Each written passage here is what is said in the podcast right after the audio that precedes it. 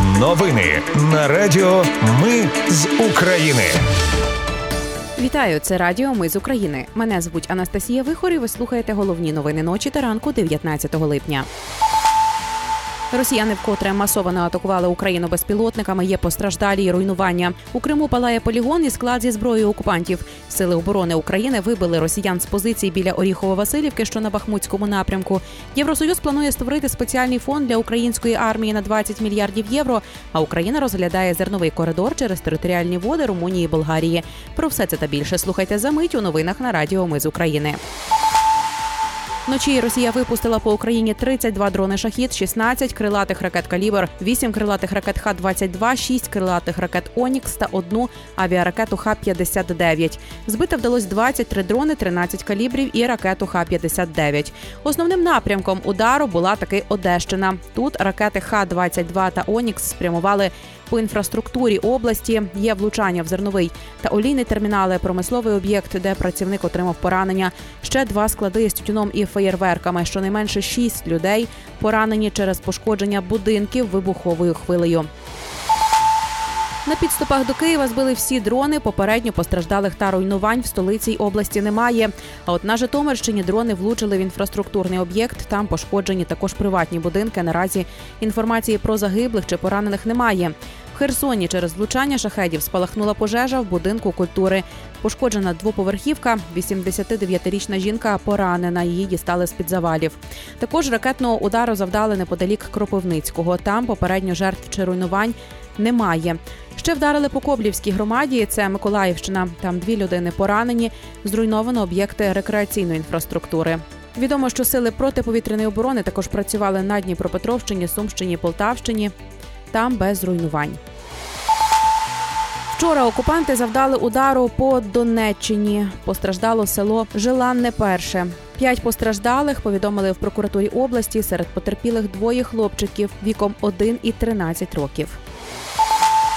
Є й гарні новини. У Кіровському районі в Криму горить військовий полігон. Про це повідомив так званий голова Криму Сергій Аксьонов. За його словами, є пожежа на складі боєприпасів та полігоні в місті Старий Крим. Через це окупаційна влада перекрила трасу Таврида і планує евакуацію людей з прилеглих зон. Це чотири населені пункти та дві тисячі людей. Голова головного управління розвідки Буданов заявив, що детонація складу з боєприпасами в Криму це результат спільної роботи головного управління розвідки та збройних сил України. Буданов каже, що проведено успішну операцію в окупованому окупованому Криму ворог приховує масштаби завданих збитків і кількість втрат у живій силі. Ну як завжди.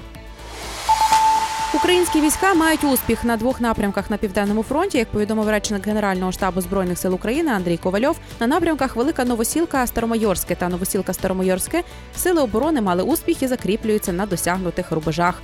Українські війська завдають вогневого ураження артилерією по виявлених цілях противника, здійснюють заходи контрбатарейної боротьби.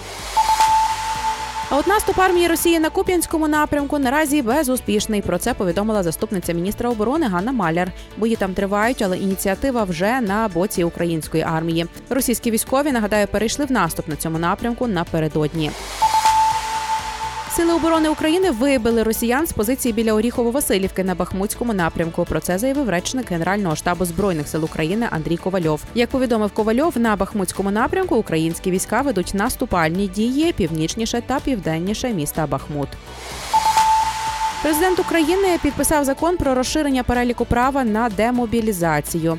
Про це повідомив нардеп Гончаренко. Тепер додатковою підставою для звільнення з військової служби є те, якщо близькі родичі, чоловік, дружина, син, донька, батько, мати, дід, баба або рідний, брат чи сестра загинули або зникли безвісти після повномасштабного вторгнення Росії.